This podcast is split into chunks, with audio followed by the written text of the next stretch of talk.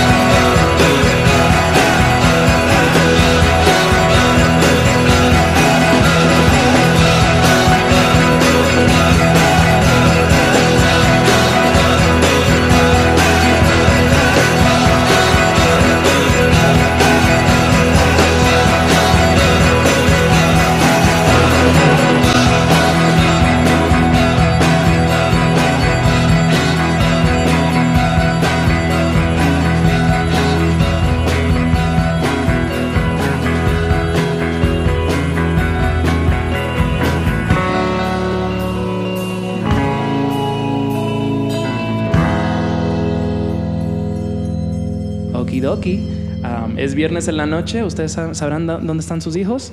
Este, um, Yo y- creo que sí sé, pero nadie debe de saber dónde están. Bueno, no importa.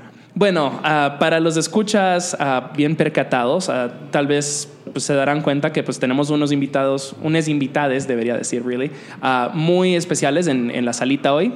Ah, primero que todo, oímos hablar a Marcos Hassan, el gran amigo, periodista, ah, músico, etcétera. Metiche de las introducciones. Chismoso. Chismoso. Y también, siento. Y también nos acompaña Valis ah, de Ban- Manitas Nerviosas, también de Bam. Bam. ¿Cómo estamos, chiquis? Bien, ¿y tú? Todo bien, bebé. Saludos al bebé Oscar, por allá en el infinito, lo más seguro escuchando, muriéndose de la envidiarx. Am, ¿Cómo están? ¿Cómo están mis bebés? ¿Qué, qué cuentan? Acá, este, comenzando el viernes por la noche. Último viernes de 2018. ¡Au! ¡Au! Sí, Último esto viernes. es el último viernes, bebé.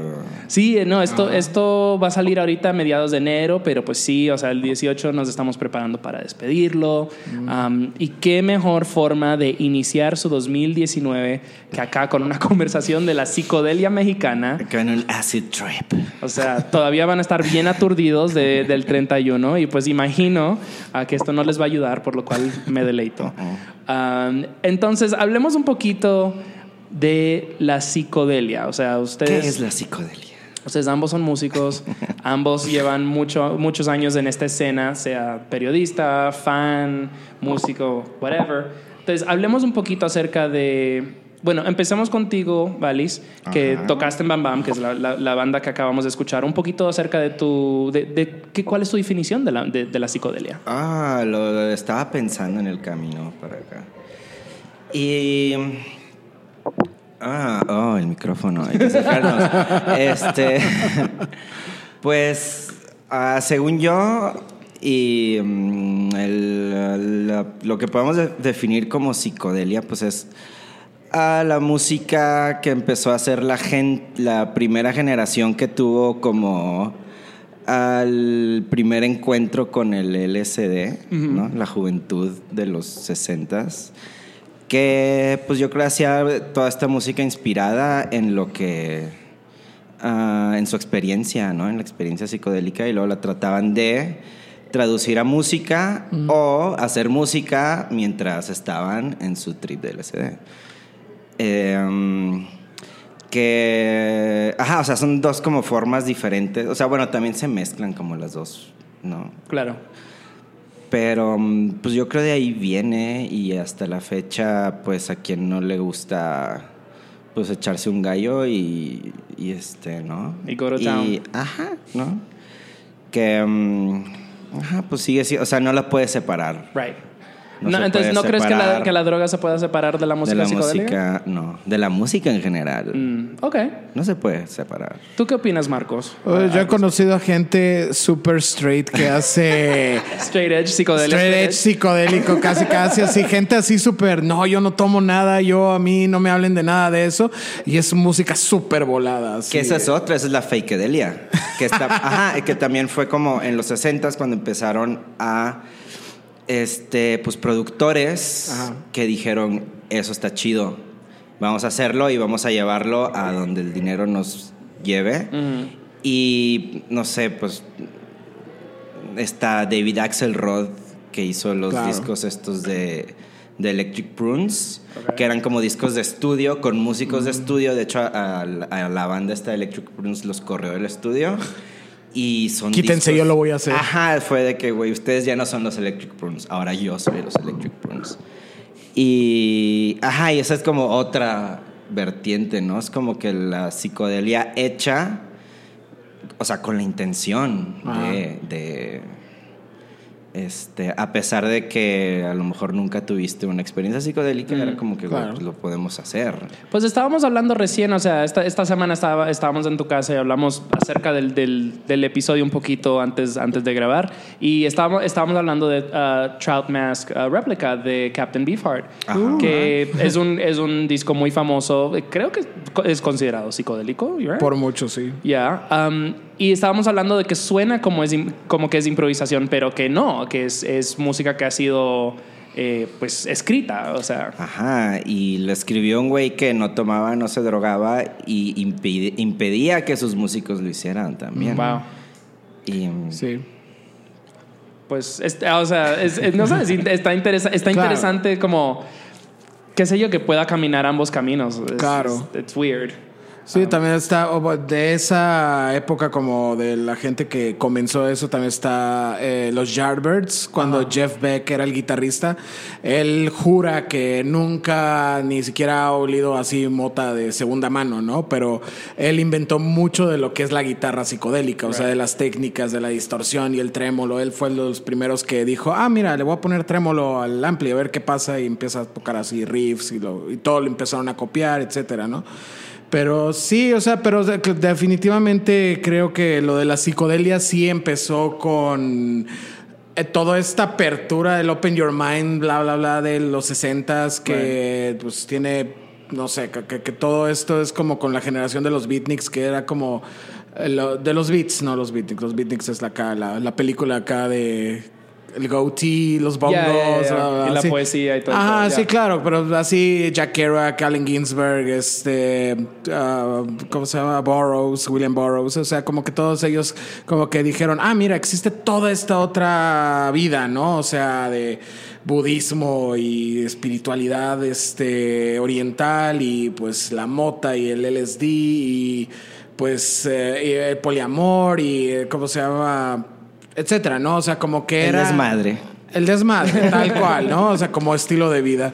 Y pues eh, eh, como que de repente se volvió como una onda que en todo el mundo dijeron todos, ah, ellos tenían la onda, ellos saben qué pedo.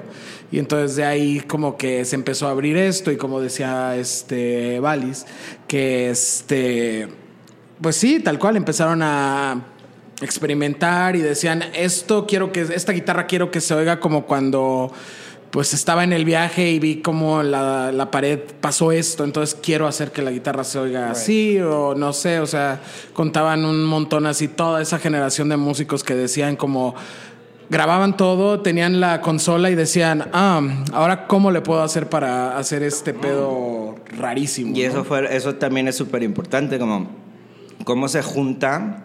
O sea, no nada más, fíjate, no nada más es como, como la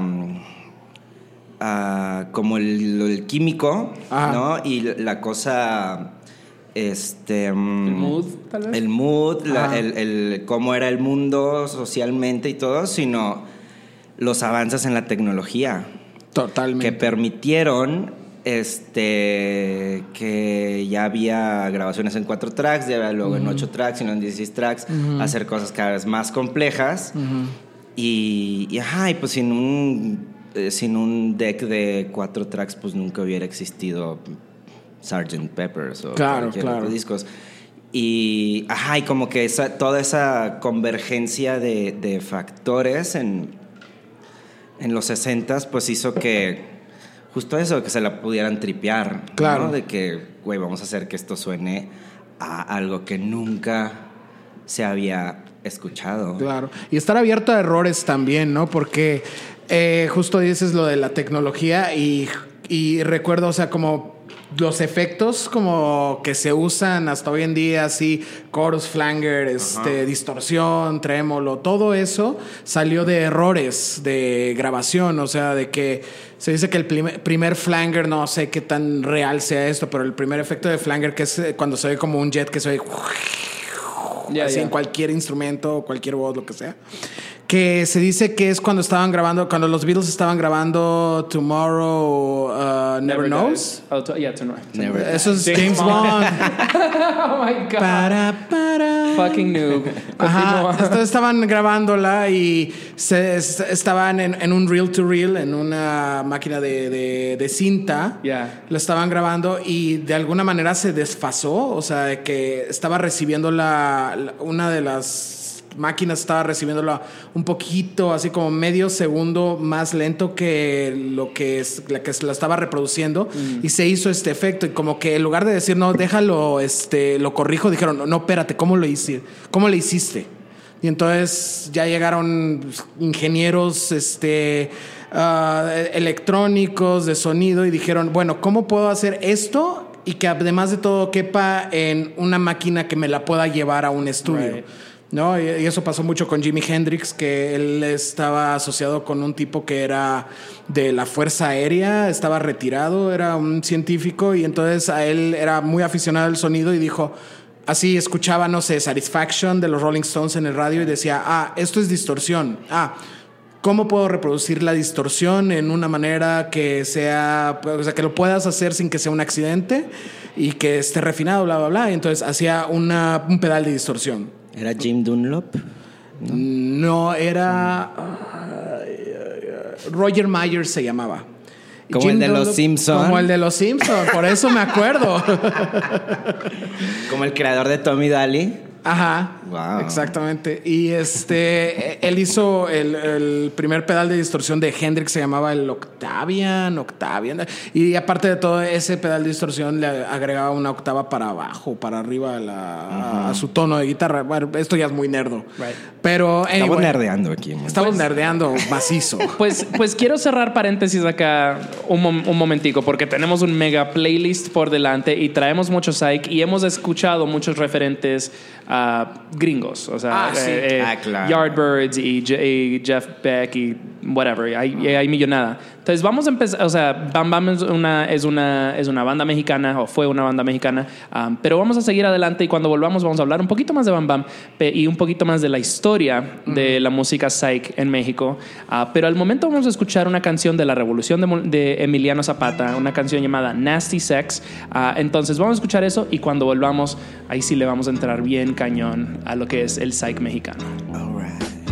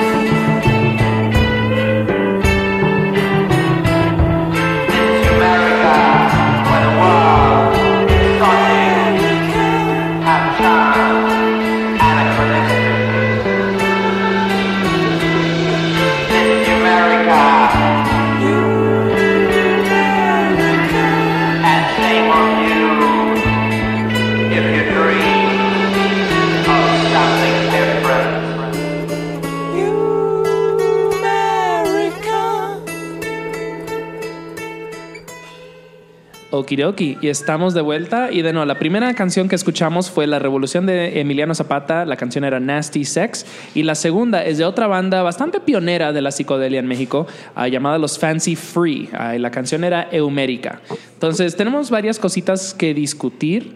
Am, primero que todo, hablemos de la revolución de Emiliano Zapata. Creo que esta es como la primera banda distintivamente psicodélica en, en emerger en México. Bueno, eh, estábamos hablando de la transición entre eh, hablar del psych en Estados Unidos, en Europa, etcétera, Eh, pero sí tiene que ver con eh, lo que sucedió en México cuando fue las primeras bandas este, psicodélicas en México. Lo que, todo viene de que el rock en México eran covers en inglés de este de rolas populares de rock and roll de Estados Unidos, de Elvis, de Little Richard, de Chuck Berry, y luego las empezaron a traducir. Y pues una de las bandas pioneras, pues yo creo que muy contemporáneos de la revolución de Emiliano Zapata son los Duk Duks de Durango. Que ellos eran ban- una banda de covers de todo lo que iba saliendo de Estados Unidos y de Europa, así Beatles, Rolling Stones, todo como iba saliendo, ellos hacían los covers, pero ellos eran como pues de- virtuosos. Entonces ellos la sacaban nota por nota y trataban de sonar lo más eh, apegados que se pudiera. Luego vinieron al Distrito Federal y empezaron a tocar esas canciones, su repertorio así gringo, y empezaron a meter rolas originales. Y pues como traían esa onda, como que vieron que por ahí iba cambiando la, pues la jugada, ¿no? Para las bandas, porque sí, o sea, todo el mainstream mexicano era, todo lo que es, pues muchos conocen de Enrique Guzmán y César Costa y Angélica María, ellos empezaron, ellos son pioneros del rock en México. Right. Y pues eso siguió por años. Hasta que empezaron a sacar eh, repertorios originales, este Three Souls in My Mind, que luego pues se desprendió de ahí el Tri, el legendario Tri. Eh, los Duk Duks, la revolución de Emiliano, de Emiliano Zapata en Guadalajara. O sea, eh, ¿Los terrícolas caben dentro de esta ecuación? es una banda que era como de esa primera camada que era de rock and roll Right. este, covers, pero sí tuvieron como algunos discos más psicodélicos que ya tenían como pues efectos en Right, algunas de las canciones, etcétera. Es este, sí, sí, hay, hay, hay muchos casos, ¿no? De repente salieron un montón de grupos y pues eh, empezaron a, a cantar rolas originales. Algunas no eran tan originales, eran nada más así, literalmente traducían la letra de una canción, tal vez le cambiaban un poquito a la melodía y era ah, nueva canción, ¿no? Y este, y eso fue como eh, pues lo que sucedió a finales de los 60s y principios de los 70s en, en México, en todo el país, ¿no? Y culminó con el Festival de Avándaro de Rock y Ruedas, que es el Woodstock, por así decirlo. Right. Es, el- es el- la mezcla de Woodstock y Altamont de México. Right. Ah, sí, Oh, Avándaro. Avándaro, claro. Ajá. Avándaro. Sorry. Ah, porque fue este festival donde tocaron pues, un montón de bandas, un chingo de bandas.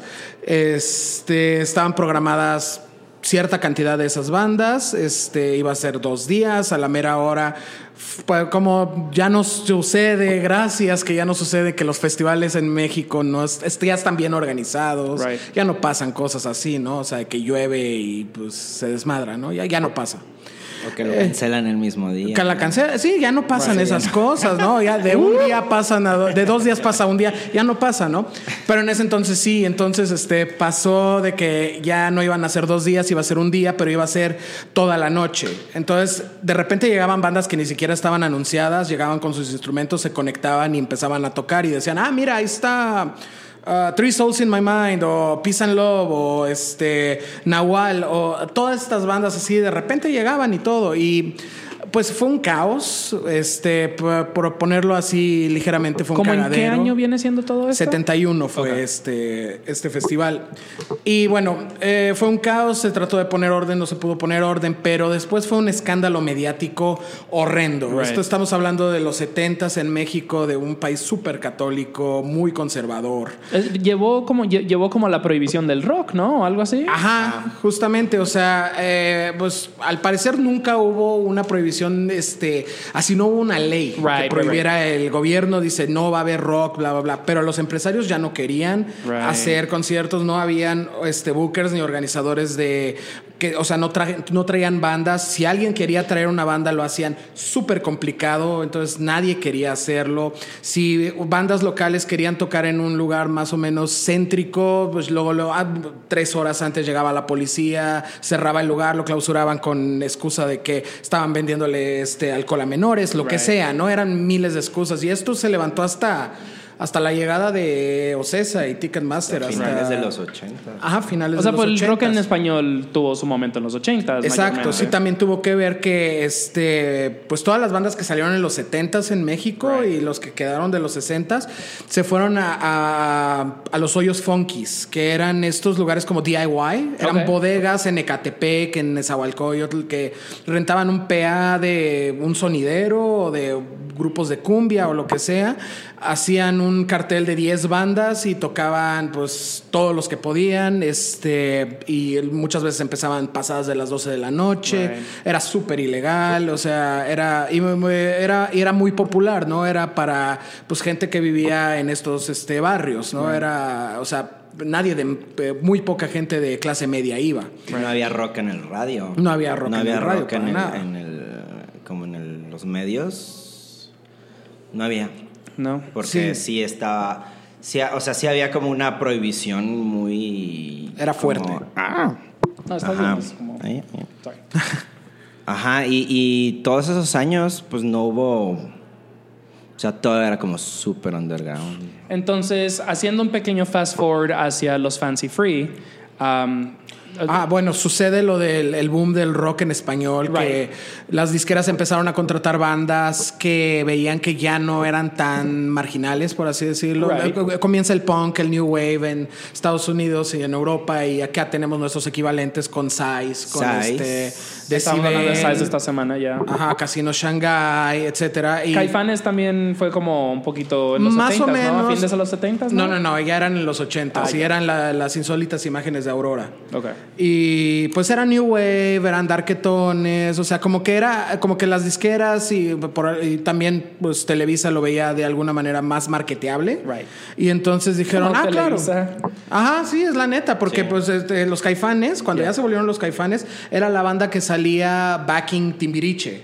O sea, salía Timbiriche haciendo la coreografía y la banda que salía atrás haciendo el playback eran los caifanes. Y los veías y ahí todavía puedes verlos, yo creo que en YouTube y ahí ves a Markovich y a Saúl Hernández ahí pues cotorreando mientras los chavillos están También. bailando, ¿no? Así mientras está Paulina Rubio y Talía peleándose, Eh. echándose acá miraditas.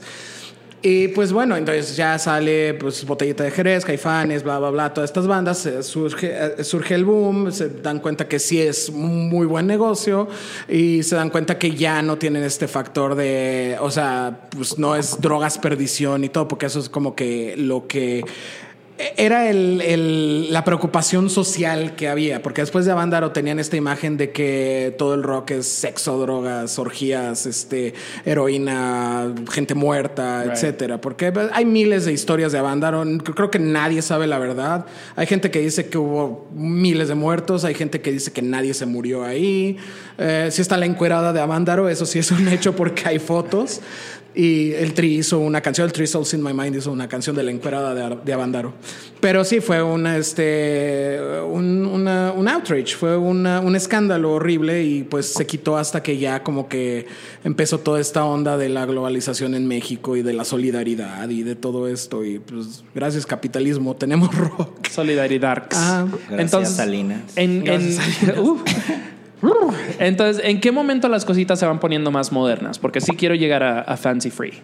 Um, hmm. Porque sé que esta banda te rolas, encanta, ¿no? ¿Eh? ¿verdad? Habían rolas, ¿no? O sea, que las bandas grandes luego tenían unas rolas ahí como que. ah, no sé, Caifanes tenía, digo Caifanes, este, Fobia tenía alguna rola ahí medio psicodélica, Café Tacuba de repente, así, pero no había un movimiento en sí. Pero la onda es cómo llegamos a, A los Fancy Fancy, Free. Free. Porque Fancy Free son como de qué año, más o menos. Son de los 2000 Sí, ya 2000. Ya son 2000 Ok. Ya es como 2000. Dos. No, el 2003. primero debe ser como 2000. Ajá, como 2003, 2004. 2003, 2004. Y esta banda surge porque eh, Martín Tulín, este, no sé cuántos años llevaba viviendo aquí en México, él es sueco. Y llegó aquí, él siempre hizo música y pues juntó gente. Para hacer su banda de los Fancy Free. La mejor gente que se pudo encontrar, la neta. Era una. Era un bandón. Un bandón pendejo, güey. Este. mm, Ajá, varias veces me tocó verlos y, y pues cotorrearlos hasta ahorita es como, güey. ¿Vivían Bueno, acá en la Ciudad de México? Ajá, de aquí. Ok. Y Pero vienes de la generación de lo de la panadería y eso, ¿no? Como- Ay, sí, no sé. Tú debes estar más enterado de eso. Ah, o sea, como que hubo cierto underground que salió pues alrededor de la Alicia, que por un lado eran así las bandas de punk y de hardcore y las bandas de surf y así, y luego también había como cierta gente este, arty. Ajá, era como, como- de un contexto mucho más artsy. Ajá, y tenían este colectivo que se llamaba la Panadería, creo que se llamaba la Panadería, creo que eh, estoy seguro. Y de ahí salió, no sé, bandas como Intestino Grueso, que eran más punk, totalmente punk. Julián Pe- Guede, ¿no? Ajá, o sea, de ahí salió este, pues Titán también, o sea, estaban medio asociados, ¿no? Y Titán es una banda que pues flirteó algo con la psicodelia. Right. Ok. Y este, pues psicodelia más, pues por el lado del hip hop, del Ya, más lo-fi, electrónica. más electrónico, etcétera. Y pues de ahí, pues como que hacían estos shows clandestinos en la Roma, que agarraban un departamento y- o un edificio inclusive, y cada piso era un stage, y una, Wow. era una banda de, de rock, otro era un show de hip hop, y arriba era un rave. Que ¿no? yo creo era ya también como trayendo todo este trip como también gringo como, y bueno, europeo también como del do it yourself, ¿no? Claro, totalmente. Como de, de los noventas, traerlo y aplicarlo aquí, donde Claro. ya cada quien, este, donde ya hacían sus disqueras, donde Claro. ya había este, los medios para que cada quien hiciera sus grabaciones. Claro. Entonces, este, mm, ajá, como que ahí también hubo un cambio, yo creo un poco, bueno, yo muy poco en esta ciudad, pero Right. tengo entendido como que ahí llegó eso aquí y de ahí Claro. salen los Fancy Free. Y a pesar de que yo creo que los, los primeros dos discos de los. Bueno, el primero no es nada psicodélico, ¿no? Ajá. Este, ajá, es como electro. Ya. El segundo es más. Tiene un poquito ahí como de, de que ya se le empezaban a salir a Martín ahí sus influencias de los 60s. Claro. Pero luego hicieron dos discos como en el 2006, 2007, que se llaman Nevergreens, que ahí, ahí sí fue donde de ahí viene esa rola del Nevergreens 1. Claro. Donde ya era así como full psychedelic. Fue como que, güey, así, no nos importa, güey. Nuestras influencias de esos años, este, aquí están. Claro. sin claro. ningún, este, eh, sin pedos, ¿no? Entonces, ¿cuál creen que ha sido el impacto? Porque obviamente hoy día el psych está muy, muy, muy de moda. Hay, no, no hacen falta bandas de psych. Este, Ya no más, es ya no. diferente. Es. Ajá, es diferente. Es que eso es lo que íbamos, que es la psicodelia. O sea, Right, es, right, es, es como ah, repetir estos, como esta estética que se dio en los 60s. Eh, y ahorita, no sé, yo lo que oigo mucho de la psicodelia es que está muy empatada como con, como con el stoner, que también yo creo viene de ahí un poquito, o con el shoegaze. Ahorita es como que muchas bandas que "Guau, somos psicodélicas, pero los oyes y es como que eso es shoegaze. Ajá, pero es que te Y tiene el que ver- shoegaze es súper psicodélico Exacto. también, entonces es como que ahí ya es Right. es ajá, el shoegaze. Claro, claro. Es que yo pienso, bueno, yo me he topado que esto de la psicodelia, hubo un momento como, no sé, como en los ochentas creo, finales de los setentas, que ya se volvió, o sea, se tornó de que es rock, que con guitarras y efectos y como de alguna manera también muy basado en el blues, pero el blues acá triqueado, no sé. Right, right. Y pues empezaron a ver bandas que dijeron, ah, espérate, ten- podemos tener esta estética acá de acidona y meterla a cualquier música, ¿no? Y pues podía ser Como algo Spaceman como... Tree. Ah, Spaceman Tree o este, inclusive con las madres de, Manch- de Manchester, ¿no? O sea, con el Happy Mondays y todo eso, eran súper psicodélicos, pero era pues música, dance music. Ajá, pero ahí es, ajá, otra vez estaba platicando con Richie, es como que, o sea, mm, ajá, también la- cuando en- entra la música electrónica, esa se convirtió en la música psicodélica, Claro. ¿no? Y, y también tiene que ver con, con la tecnología. Entonces, Claro. cuando ya ha- hay un como es, ah, un siguiente paso, como en, en la generación de, de, pues de aparatos y de cosas que podías usar, donde ya había samplers, donde ya había este ya no la- necesitabas una guitarra para No. hacer música. ya había samplers, ya las, las grabaciones eran de 24 tracks, ya era así como, güey, ya tenías todo para hacer la música Right. más loca del mundo. Exacto. Este, entonces yo creo ahí es como que, güey, la música electrónica toma eso. ¿Y qué, le- y qué les deja y qué nos dejó a, a la gente que tenía bandas y que hacía rock, ¿no? Mm. Creo que ahí, en ese punto, se sobrepasó todo lo que podía hacer el rock en Right. cuanto a, a esa... mm, A, altera- a- a tratar de alterar tu mente Claro. con sonido. Y yo pienso que de ahí viene algo como Loveless de My Bloody Valentine, que Claro. eh, básicamente quería hacer un disco electrónico, pero tomando el camino más largo, ¿no? Haciéndolo con guitarras y miles de efectos y bla, bla, bla, y eh, armó esta, es- este monstruo, ¿no? Y entonces es como que sí, algo que alguien pudo haber hecho en no sé, en un año con una laptop, bueno, no laptop, con una computadora y un sampler lo hizo en tres y horrendo. Y, pero chingón, ¿no? Porque es un disco muy bueno. Pero pues sí, o sea, psicodelia hay hip hop psicodélico, hay este, hay de todo, ¿no? O sea, ya hay una ahí que te das si se te pones muy este ortodoxo con lo de los géneros, pues sí, o sea, te puedes quedar como si no es los Doors, no es psicodelia, ¿no? Pues me gustaría seguir explorando este tema de, los, de los géneros, porque a continuación tenemos una canción de una banda, creo que son de Guadalajara, ah, que se llama Laurel Meets the Obsolete. Y es una, es, es una banda que muchas veces veo como ah, descritos como psych, otras veces como eh, shoegaze, otras veces como noise, otras veces como... "Ugh". O sea, siento que, ah, por ejemplo, a Sunset Images también le pasa eso mucho. O sea, le- lo, he hablado, lo hablamos con, con Samuel acá en este episodio. Entonces, am, sí, quiero poner una canción de, de Laurel Meets the Obsolete. No sé quién la trajo, sé que a ambos les, les gusta esta banda. Am, ah, ¿Qué me pueden hablar de, de, de Laurel? Ah, güey, los conocí a ellos. Antes tenían una banda que se llamaba. No me voy a acordar. Pero antes de Laurel tenían otra banda junto con gente de Antoine River, Ok. Guadalajara. En las épocas de MySpace y ahí como que el. No me acuerdo, pero tenían un cover súper bonito de Mr. Tambourine. Y era, también era como súper una psicodelia, era un pop psicodélico como súper bonito. Ah. Ay, ¿cómo se llama? No me acuerdo. Pero de ahí empecé a topar a Lore y a Beto. Y. Pues, güey, no sé, yo creo que es la banda. Una de las bandas mexicanas como más. con más éxito Mm. a la fecha. Dentro del.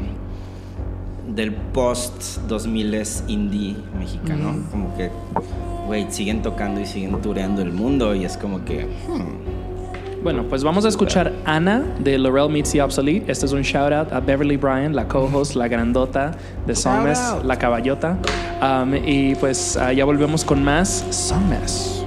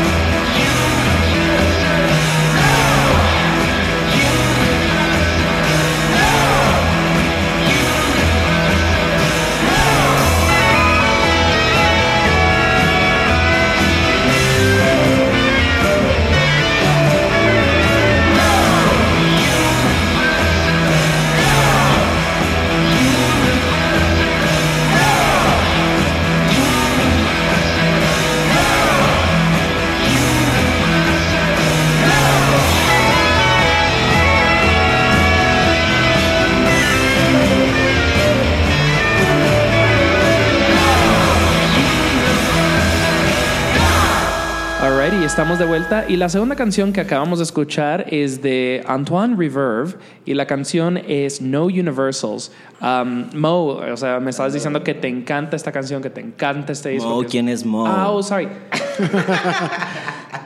There is no more. Mo is dead. Espera. Valis. Ok.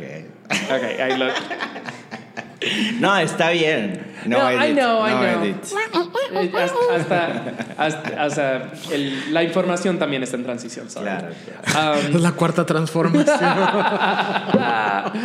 yes. de la información. I'm low. And anyway, um, pero sí, eh, háblame un poquito acerca de Antoine Reverb, porque nos estabas contando off mic que este es un discazo, discazo, discazo. Ese disco que se llama Everything is a Foreign Language to Me. Ok. Creo que se llama. Este, güey, salió como poquito después de Futura Vía también Arts and Crafts. Y, güey, no, no, no, no, no. O sea, neta, o sea, las canciones que hacían eran, güey, canciones. Y lo hicieron ellos solitos como en Guadalajara. La producción está pasada de lanza. Yeah. Y alguna vez tocamos con ellos, yo otra vez los vi, los vi tocar. Y wow, o sea, mm, me sorprende, pero tampoco me sorprende tanto, que, que, que no se sepa tanto de esa banda. O sea, Yeah. como que pasó... ¿Todavía tocan?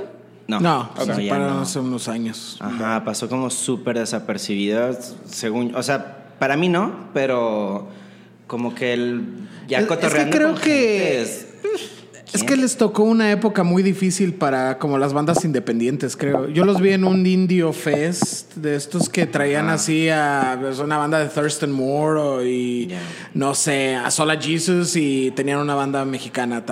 abriendo, no sé qué, eran festivales que hacían en el este Poliforum Siqueiros, aparte de todo, era bien bonito. Y yo vi a Antoine River y pues bien chingón, así increíble, ¿no? Pero pues justo era una época en la que pues era, era más escena que público. Right. No sé si me explico porque... Porque ah, eran había eran- los músicos que estaban en el público, Estaba right. estos premios de Indio Yeah, yeah. Awards, whatever the hell es esa madre. Yeah. Y este, y era más como, ah, sí, vamos a premiar a inserte nombre de banda que la mayor parte o muchas de ellas no, no valían la pena, la verdad. Minfield Lifetime Achievement. No, no, yo- son más nuevos. son Yo, más ga- nuevos. yo gané varios de esos. ¿Ah, sí? Pero tú los- se los mentaste la madre cuando te los dieron. ¿En ¿Sí? serio? Sí, ¿Les menté la madre? sí, una vez. Uh, Estaba bien peda. la Yo chisma. creo. Yo creo. Güey, fue Sí. una peda muy chida. Sí, es lo que. Fue tanto, es lo que güey. todo el yo no mundo sé, dice. Fue una peda tan chida que yo no sé dónde están esos trofeos. Damn. A la Creo que lo. tenía, sí. tenía tres así. Ay, andaba así para Era como Adele en los Grammys. Bam, bam, bitches. Y luego así como que, ah, me los cuidas y ya no se pudieron quedar, se quedaron. Pero, Pues, Ah, pero sí hubo mucho esceneo entonces, o sea, no, no me refiero a todas las bandas porque obviamente estamos hablando de la época de este de Bam Bam, de Antoine River, Right. de este los Fancy Free, de Robota, de, de muchas bandas que eran muy buenas, ¿no? Pero creo que no había tanta conciencia de las bandas, o sea, como que la gente no iba, si era un show así como, ah, vamos a tocar en, no sé, en, en esa época en el Pasagüero o lo que sea, era como, pues como que te podía ir bien chido, como que no, y como que no había tanta conexión, no había Es tanta gente si lo- atrás. si lo piensas, una banda como ellos o, o- o como Bam Bam, ¿cómo podían sobrevivir? Estaba cabrón, sí, sí. No, o, sea, eh, o sea, yo lo veo, es como que, güey, es imposible, güey. Y a mí se me hace. O sea, yo le agradezco a Arts and Crafts que hayan creído Mm. que, la, que se iba a poder hacer. Y eso que tú estabas en una banda que fue exitosa. I mean, ¿Qué, qué es eso? come on. Ajá, que, o sea, ¿exitosa qué? Well, I mean, que estuvo en, que, que, to- que fue headliner en Normal o que tocó en un chingo de. Pero Ay, uh, no pero que to- nada. No, pero o sea, que, que tuvieron éxito no solamente dentro del país, pero también fuera. La gente sabía quién era Bam Bam. I mean, you know, like. O Bueno, sea, pero yo no vivía de eso. No, exacto, pues eh, y eso es lo que y a eso es que nos referimos, right? Ah, que o sea- eh, estaba muy difícil vivir de eso, aunque traían hype y todo ese pedo. Um, y de no, o sea, no quiero, eh, o sea, la última vez que te tuvimos acá para tu entrevista acerca de manitas nerviosas y todo, fuiste bastante modesta acerca del, del éxito de Bam Bam. Y quiero que acá te desbarrames un poquitico, por lo menos. La mejor banda que existe. Y a la verga. A la verga, México. no, es. Háblanos un poquito acerca de, de, de Bam Bam, porque pues la- pusimos... Ajá, y- estabas en medio de todo esto que estamos hablando. pusimos hipnódromo al comienzo del show y realmente como que no le dimos la atención que merece porque Futura Vía es un gran disco, o sea, fue el disco del año en Club es, Fonograma. sí lo es. Es- Y, en, y en los indios. ah, también en los indios. Awards. Hola Burgo, mira. So, Critically acclaimed. entonces hablemos un poquito de Bam Bam, o sea, aprovecha, o sea, acá te estamos tirando todas las flores y algunas con espinas, pero Tiene espinas el rosa. Pues, güey, justo también como ese, el Futura Vía también fue... am, también fue como que, güey, o sea, era nuestra época psicodélica, dígase hacer ácido una vez a la semana y este, o dos y oír un chingo de música y hacer un chingo de música. Entonces fue como que, güey, tenemos que hacer, lo siguiente que hagamos va a ser lo más loco del mundo. Hicimos Futura Vía, que no es lo más loco del mundo, porque pues está cabrón hacerlo, pero este, encontramos quien creyera en nuestro proyecto, que fue Arts and Crafts, y puso el varo y puso las condiciones para que pudiéramos hacer ese disco, que para mí fue una cosa un poco frustrante porque hasta la fecha todas las producciones que he hecho, pues las he hecho en mi casa, ¿no? Este, todas las bandas que tuve o, o la gente que produje y todo, todo era como que, güey, lo hago en mi estudio, lo hago en mi casa y, este, y tengo el tiempo para hacer de esto, lo, o sea, llevarlo a sus últimas consecuencias. Y Futura Vía fue como que traíamos esta idea de ser la cosa más grande que podíamos hacer, pero eh, la cuestión del tiempo y de la presión un poco. Bueno, era más el tiempo, ¿no? Porque tampoco éramos tan buenos músicos. Entonces la cagábamos mucho en el estudio. Gracias Martín que nos aguantaste. Este... Ajá, entonces sí, era así como que verga, o sea, güey, tenemos el tiempo contado para hacer este pedo. En cuanto a la grabación, en la mezcla y todo. Y pues a pesar de que sí pudimos hacerlo, este... Creo que nos quedamos cortos Right.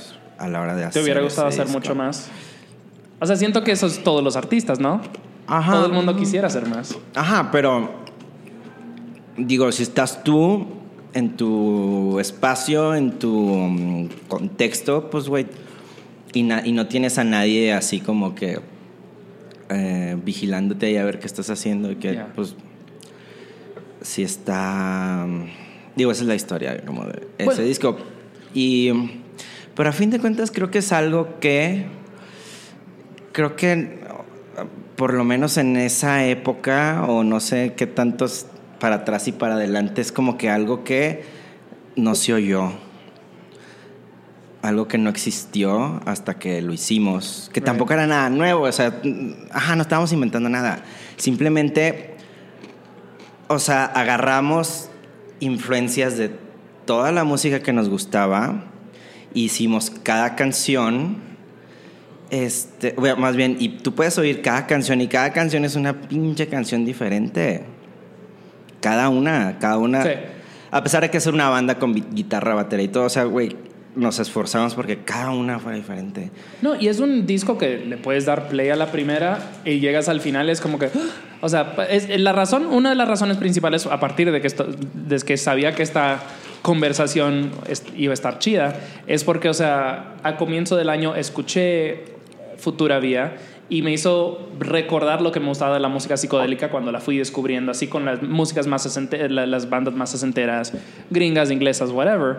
Um, y este año pues escuché mucha música psicodélica mexicana, buenos álbumes de Los Mundos, Ramona, Pirámides, you know, whatever. Hay mucha música psicodélica chida, especialmente en México. The Holy Drug Couple, eso lo escuché gracias a ti, uh, Marcos. Chilenos. Sí, son chilenos, pero igual es como estoy redescubriendo la música psicodélica y parte de esta conversación ahora la quiero mover hacia ti, Marcos, porque o sea, tú también eres músico. Yo en ese entonces hacía noise, no me preocupaba de dinero y eso. No, Bueno, pero, no importa. Pero, pero lo que sí te hace dinero es tu escritura. Entonces, y obviamente No eres- sé si se le puede llamar dinero. ¿pagas tu renta con eso o no? I guess. Ok. So, Cuando pagan a tiempo. ¡Uh! ¡Wow! Um, I'm me- having the vapors. Me dio calor.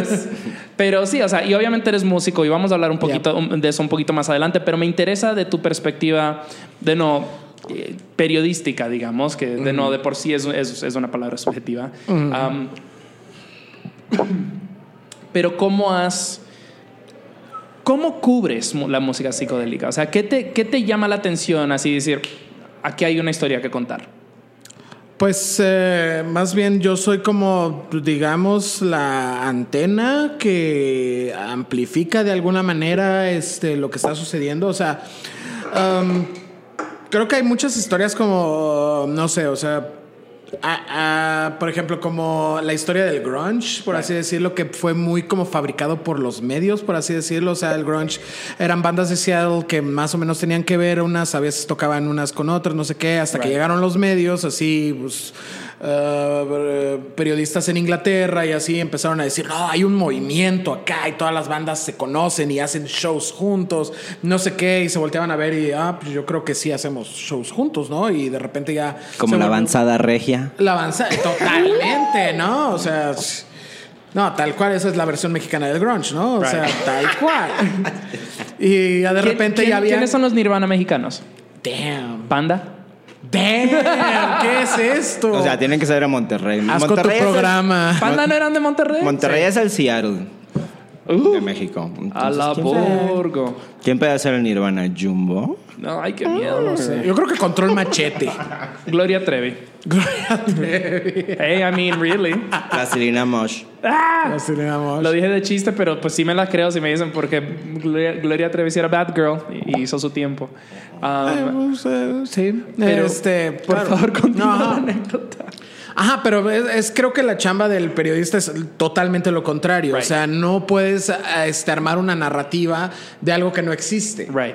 ¿Sabes? O sea, eh, ahorita está pasando, no nada más en México, sino en América Latina, pues esta pues surgimiento de bandas que están retomando los 60s, los 80s, este, toda esta onda psicodélica, o sea, y de repente está súper marcado, por ejemplo, con en Chile, como mencionabas Holy Drug Couple, que tienen esta, que todos giran alrededor de esta disquera llamada Blow Your Mind, Ok. BYM Records, y que hay gente como Henry Rollins y como Iggy Pop que están yendo a Chile a comprar esos discos y así coleccionándolos diciendo como, güey, esto es lo que está sucediendo, esta es la- como la música chingona que, que sucede, ¿no? Y eso es súper marcado, ¿no? Ahí está, obvio. Porque es una disquera y tienen su roster, tienen sus 10 bandas, lo que sea, que están asociados ahí. Pero luego también ves y en Perú hay un chingo de bandas psicodélicas. Right. Y están regadas, ¿no? O sea, una es de Lima y otra es de Cusco y otra es así. Tal vez ni tocan juntos ni nada. Pero pues ahí tienen algo que ver, ¿no? Tienen esta onda pues, pues, muy ácida, tal vez hasta inclusive muy tradicional algunas y otras súper así de que están combinando noise, improvisación con pop y Right. están haciendo como pues pedo, ¿no? En Argentina también están pasando bandas así, o sea, en todos lados si lo ves. En Brasil, o sea, en Brasil. Bike, o sea, hay Ajá, mucha psicodelia. ajá, totalmente. O sea, y, y inclusive toman cosas que dices, ah, bueno, esto no es psicodélico, ¿no? Ahorita mencionabas Brasil. Está esta banda Racta, que son tres morras y tocan como como post-punk, como Bauhaus, hazte cuenta, pero como Young Marble Giants, así como super lo-fi, como que apenas se saben tocar, pero super darks. Y aparte de todo, las canciones son súper raras, o sea, como que un verso acaba a la mitad y luego está el coro y luego el coro nunca regresa. Y son cosas bien chingonas, ¿no? Y en México, pues sí, está pasando toda esta onda, este de bandas retomando presente, pasado y futuro de la psicodelia y, y se están encontrando, porque también sucede mucho que hay bandas que están tocando cierto estilo, o sea, como son Set Images, que empezaron tocando post-rock, así, eran como una banda tributo a Explosions in the Sky, Right. y ahora es una onda súper psicodélica, o sea, loquísima, o sea, tienen distorsión sobre efectos y la voz está súper afectada cuando hay voz, porque a veces no hay voz.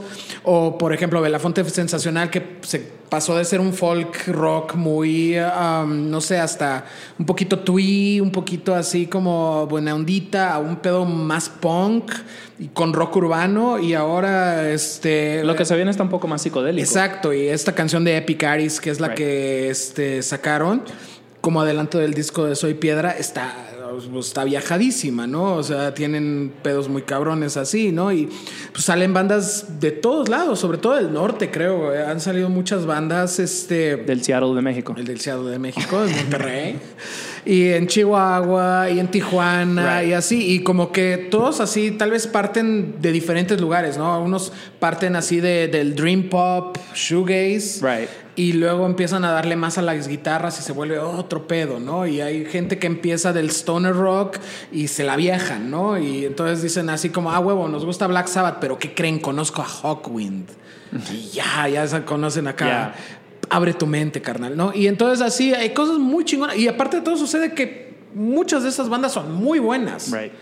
O sea, no sé qué es que le echan como más ganas a componer porque tal vez está muy viajado. No lo sé, porque la neta, o sea, hoy es una banda que tal vez está haciendo este pedo y, y, pues yo la verdad sí soy medio escéptico, ¿no? Como, ay, ahí viene una banda de, eh, inserta este género y así de, "Ah, poco.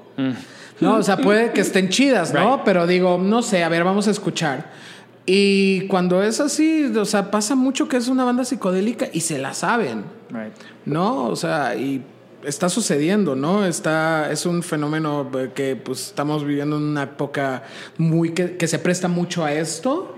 Y pues, y aparte de todo, tienen los medios para grabar, ¿no? Y eso está chingón. O sea, Right. muchas de estas bandas graban en su garage con una laptop y unos micros y la arman, ¿no? Y ya estuvo. Y pueden sacar estos discos, los trepan a Bandcamp o a SoundCloud y lo Right. que sea, y los podemos escuchar. O sea, pues cuánto de eso no, nos perdimos así de bandas psicodélicas de los 70s en México, Right. ¿no? O sea, que ya valieron madres, que ya no puedes rescatar porque no grabaron ni un demo, ¿no? Y en los 80s y en los 90s, ¿no? O sea, etcétera. Y creo que también hay este boom como en el underground, en todo el país Right. que pues se están armando girillas, se están armando disqueras, se están armando colectivos y como que la vara está alta. O sea, no es tan fácil de llegar y decir, güey, yo inventé el pinche shoegaze en Chihuahua, güey, ¿no? O en, o en Veracruz o lo que sea, porque va a llegar otro güey y te va a decir, sí, güey, yo llegué hace seis meses.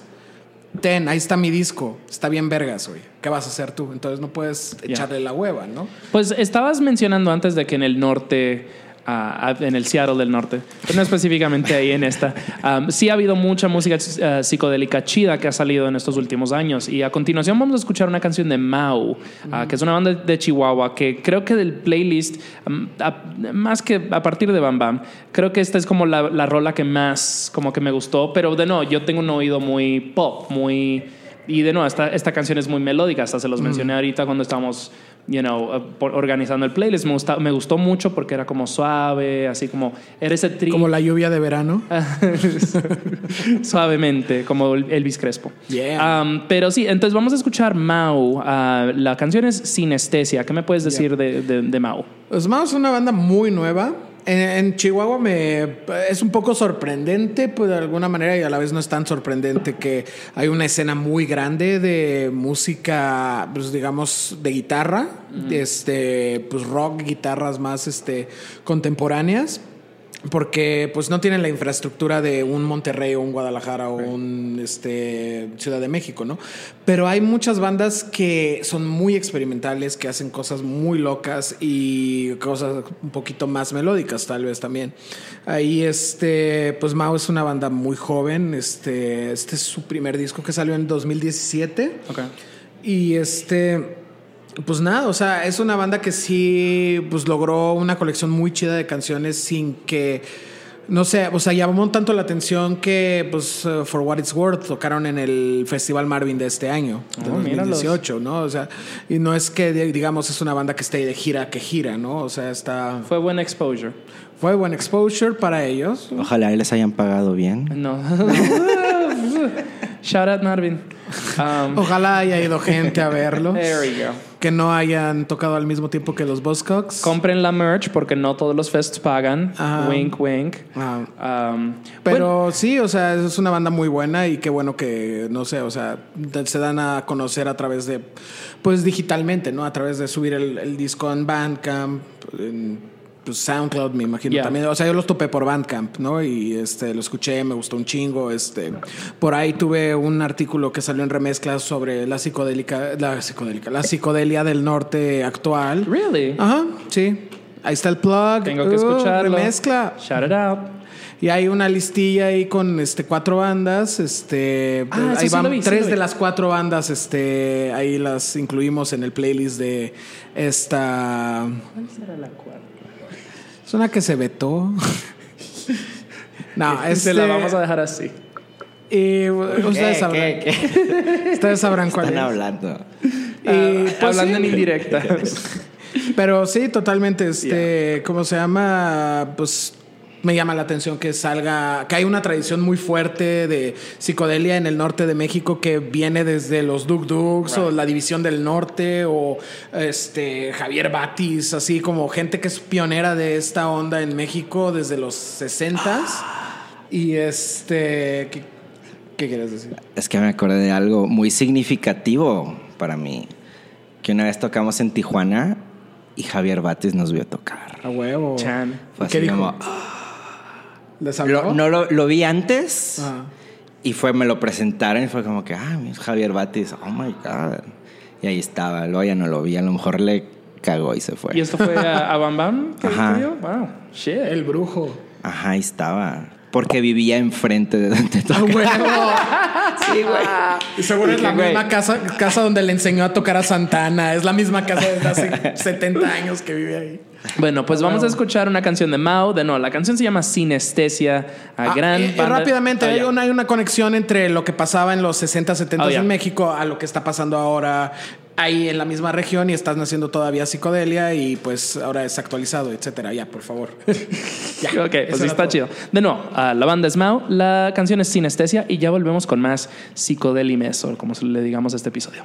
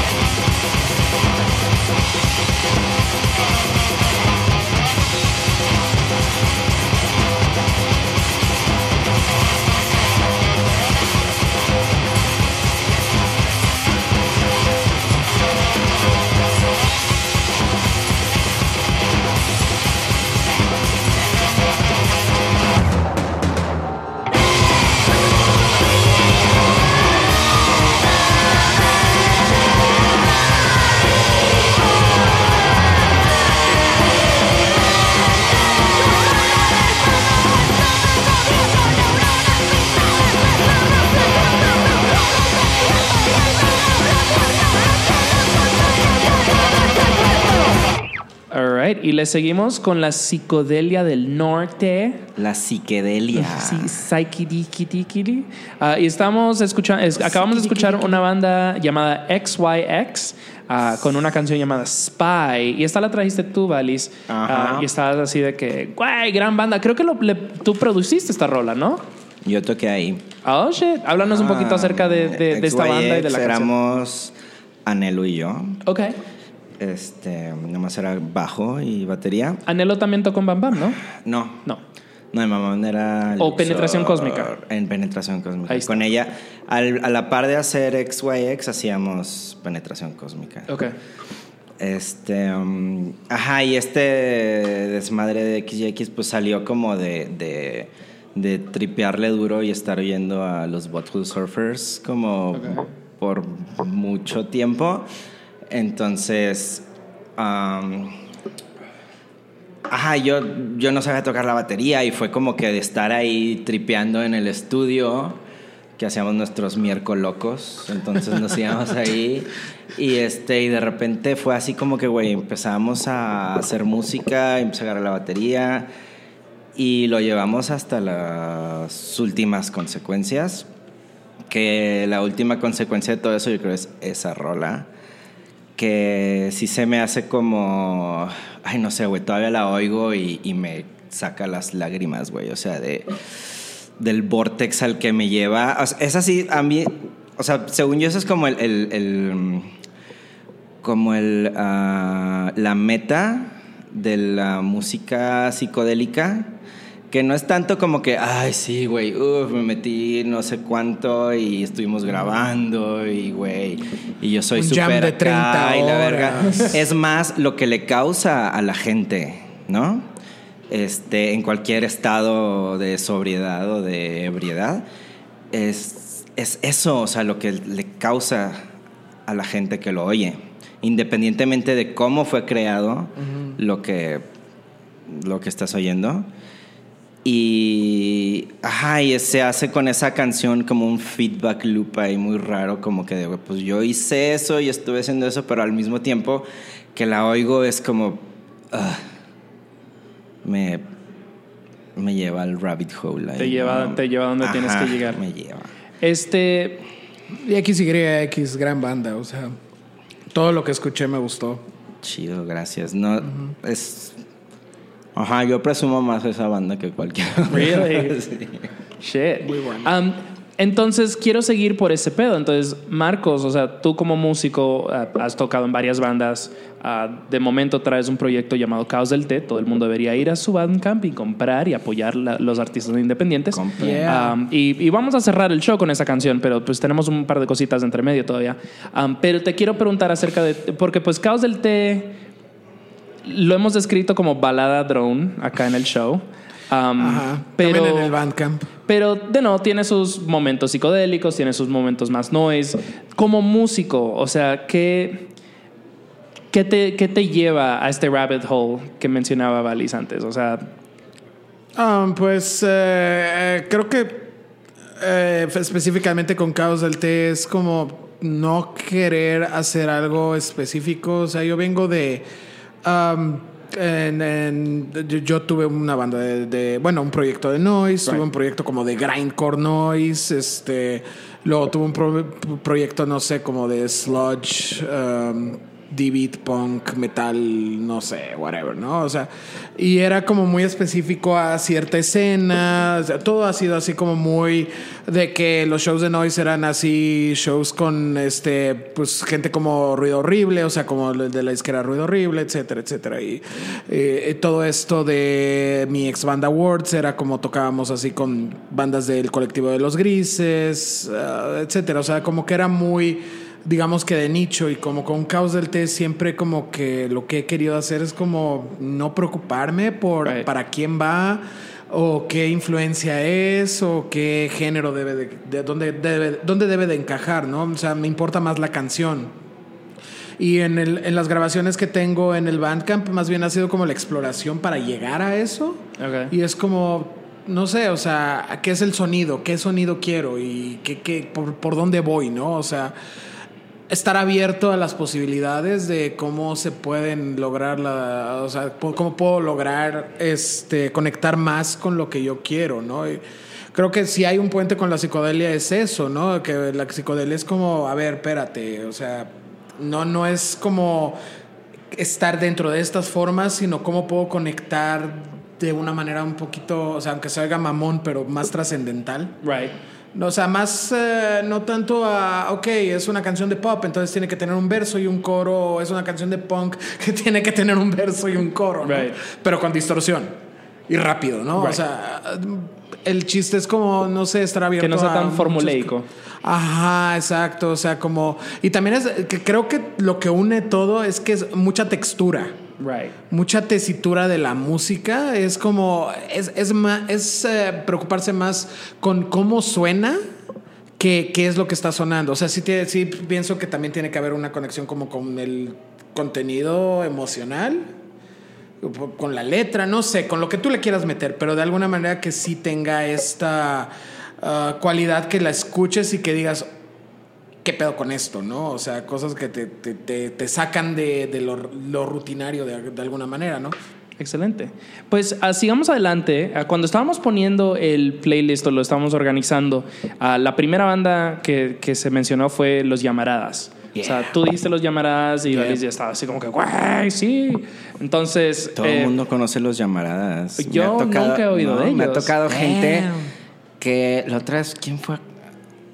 Los Downtown Boys. Yeah. Fueron a tocar a Monterrey y estaba platicando con ellos y una vez me dijo, güey, qué loco que vine aquí a Monterrey, una de mis bandas favoritas es de aquí. Y yo, ¿quién?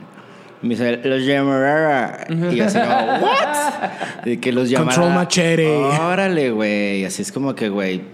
Y todos ellos como conocían a los Llamarada. Pues, ¿qué onda Los Llamaradas? ¿Qué me pueden Y hablar es- de esta ellos banda? sí tuvieron como un impacto en esa época súper bizarra, como 2000, ¿qué? Como 2005, 2000, no, no más, como, ay, ¿en qué año fue? Como 2000, 2007, ¿no?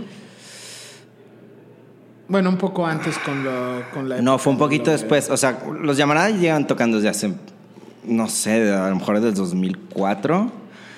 Pero tuvieron un, un auge muy cabrón, este, porque los firmó una band, una disquera en California que se llama, o se llamaba, no sé, SS Records. Claro.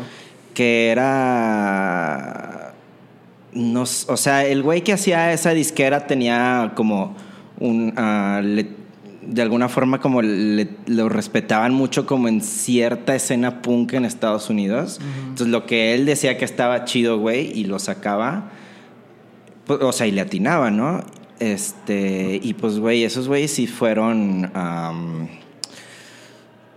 como que hasta la fecha todavía hay gente que topa ese pedo, porque en, en Estados Unidos sí les causó como un, no sé, un impacto ahí muy raro, como que, güey, hay gente en México haciendo este pedo, wow. Y es como, pues sí, güey, o sea, Sí. pero también gente que... No sé, me tocó, güey, de que en dónde viven, no, pues en Monterrey. Ay, como que ya te platic- platicabas con ellos y decías, güey, qué pedo, yo no, nosotros no vivimos de que en una choza en el desierto, güey. Claro. Sentados en un nopal ahí. No, es que una pinche ciudad enorme, güey. Right. Entonces, este, estaba muy loco eso. Pero estos güeyes, los llamará, pues, güey, fue, turaron mucho en Estados Unidos, en Europa y todo. Y los discos que hicieron era la cosa más low-fi de- que te puedas imaginar. A lo mejor esta grabación, ¿no? Pero los discos largos que hicieron sí estaban como, güey, que, que llevaban como su, su onda como post-punk, este, muy como, no sé, muy de fall, pero a la hora de grabarlo, como la forma en la que lo grababan, lo hacía un pedo totalmente como psicodélico, güey, porque ya no sabías qué estabas oyendo. O sea, estaba como tan low-fi, era una banda tocando, pero tan low-fi la grabación que era, güey, ¿qué está pasando aquí, güey? Entonces, Oh shit, o sea, mejor, entre- mejor intro que esa no creo que, que vamos a recibir. Entonces vamos a escuchar Try de Los Llamarada y ya volvemos con más música psicodélica. Ok,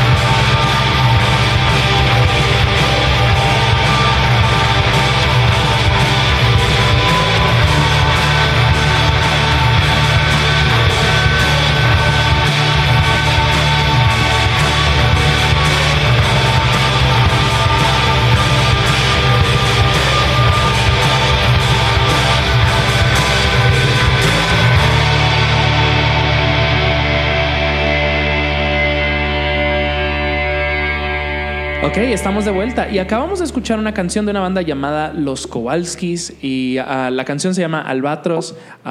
Está bien interesante, me gustó mucho. Y Marcos, o sea, tú trajiste esta canción y es una banda actual, es una banda que todavía está tocando, ¿sí? Sí, es una banda de el sur del país. No me acuerdo exactamente de dónde ahorita les digo, gracias Google. Pero es una banda que me llegó a mi este a mi radar porque sacan su disco a través de la disquera Hall Records que la lleva una banda que vamos a escuchar más adelante que se llama Tajak que eh, han hecho mucha labor de encontrar bandas, proyectos así interesantes, pues de lugares que no, no agarras la onda. O sea, ya una vez que escuchen a Tajak van a darse cuenta que pues traen esta onda muy psicodélica, muy así. Ellos, este, pues traen totalmente esta onda. Este, los Kowalski se me hicieron muy buenos. Yo los topé con el disco que se llama Sónica. Salió hace un año, en 2017. Y pues ahorita sacaron este disco llamado de Dejarte ir. Ajá, creo que así se Dejarte llama. ir, ajá. Y by the way, son de Mérida. De Mérida, exactamente. Y que tú piensas, oye, ¿de dónde van a salir bandas así? Pero pues es la lección de, de todo, ¿no? O sea, de que donde menos te lo esperas van es- vas a encontrar algo muy, muy chingón. O sea, no puedes Ah, la otra vez en San Cristóbal de las Casas Ajá. oí una banda de shoegaze. Ah, mira. ¿Cómo se llamaban? No me acuerdo. Ok. Y los Isla, Islas también son de Yucatán en alguna parte, si no me equivoco. Son, son, de, son de Mérida. I'm pretty sure. Estoy casi seguro. Anyway, whatever. Um, hay, hay bandas chidas allá abajo. Ah, creo que también otra que se llama Ave Delta. Tal vez son de Cancún. No estoy 100%. Damn, eso sí no los conozco. Ya, ah, pues sabes, you know, pues aquí más, más under que yo, muy pocos, bebé. Pero entonces, Valis, o sea, es, es interesante que estamos hablando de música, de, de- de música psicodélica actual y de bandas actuales, porque estábamos hablando esta semana, de no, un poquito en preparación acerca del episodio, este, de que, y no quiero poner palabras en tu boca, pero estamos hablando de que, pues, el concepto. Ponlas, Ah, ponlas. De todo lo que podría poner en tu boca no serían palabras. Oh, Um, man. Pero sería una media. Um, pero no, eh, estamos hablando así, eh, parafraseando, de que la psicodelia está como era, muerta. Y lo que la gente está haciendo hoy día es tal vez más retro o tal vez más... eh, Ah, qué sé yo, fetichista casi, que no es, que- porque es el- la psicodelia está como en la música electrónica, o de no, tal vez la estoy Ajá, cagando lo- acá. Es lo que estaba diciendo ahorita, es como Ajá. que llegó un punto en el que la música electrónica tomó esa, esa de que, güey, nosotros somos los que podemos hacer De eh, descubrimiento Eso, ajá, de que llevarlo. Y ok, o sea, ya que puedes hacer con, con tu guitarra y con tu batería, ¿no? O sea, ay, este, mm, ajá, pero pues, güey, si tienes tu laptop y tus sintes ahí virtuales, pues, güey, ¿qué no puedes hacer? Ahí es limitless, ¿no?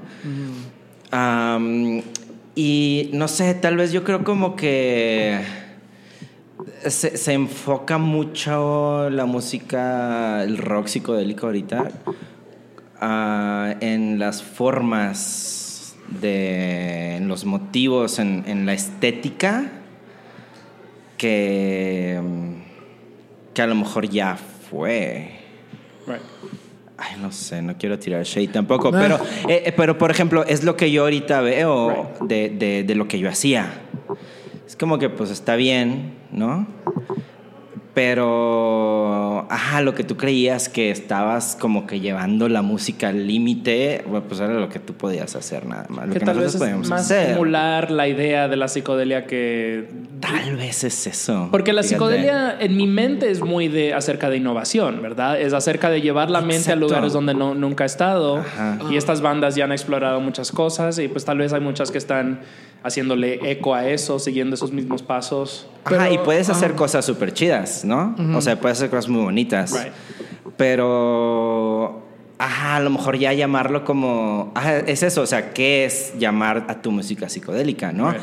Es de que, güey, ok, estás utilizando esta estética que ya existe o estás llevando, este, a través del sonido, eh, o sea, lo estás llevando a otro lado, lo estás empujando como el, el- lo que tú puedes causar en lo que tu música puede causar en las otras personas, este, entregarles algo que no habían oído, ¿no? Que eso fue, pues, no sé, güey, oías un, no sé, un disco, güey, lo que sea, Sgt. Peppers, güey, era así como que, güey, what the fuck is that? Right. ¿no?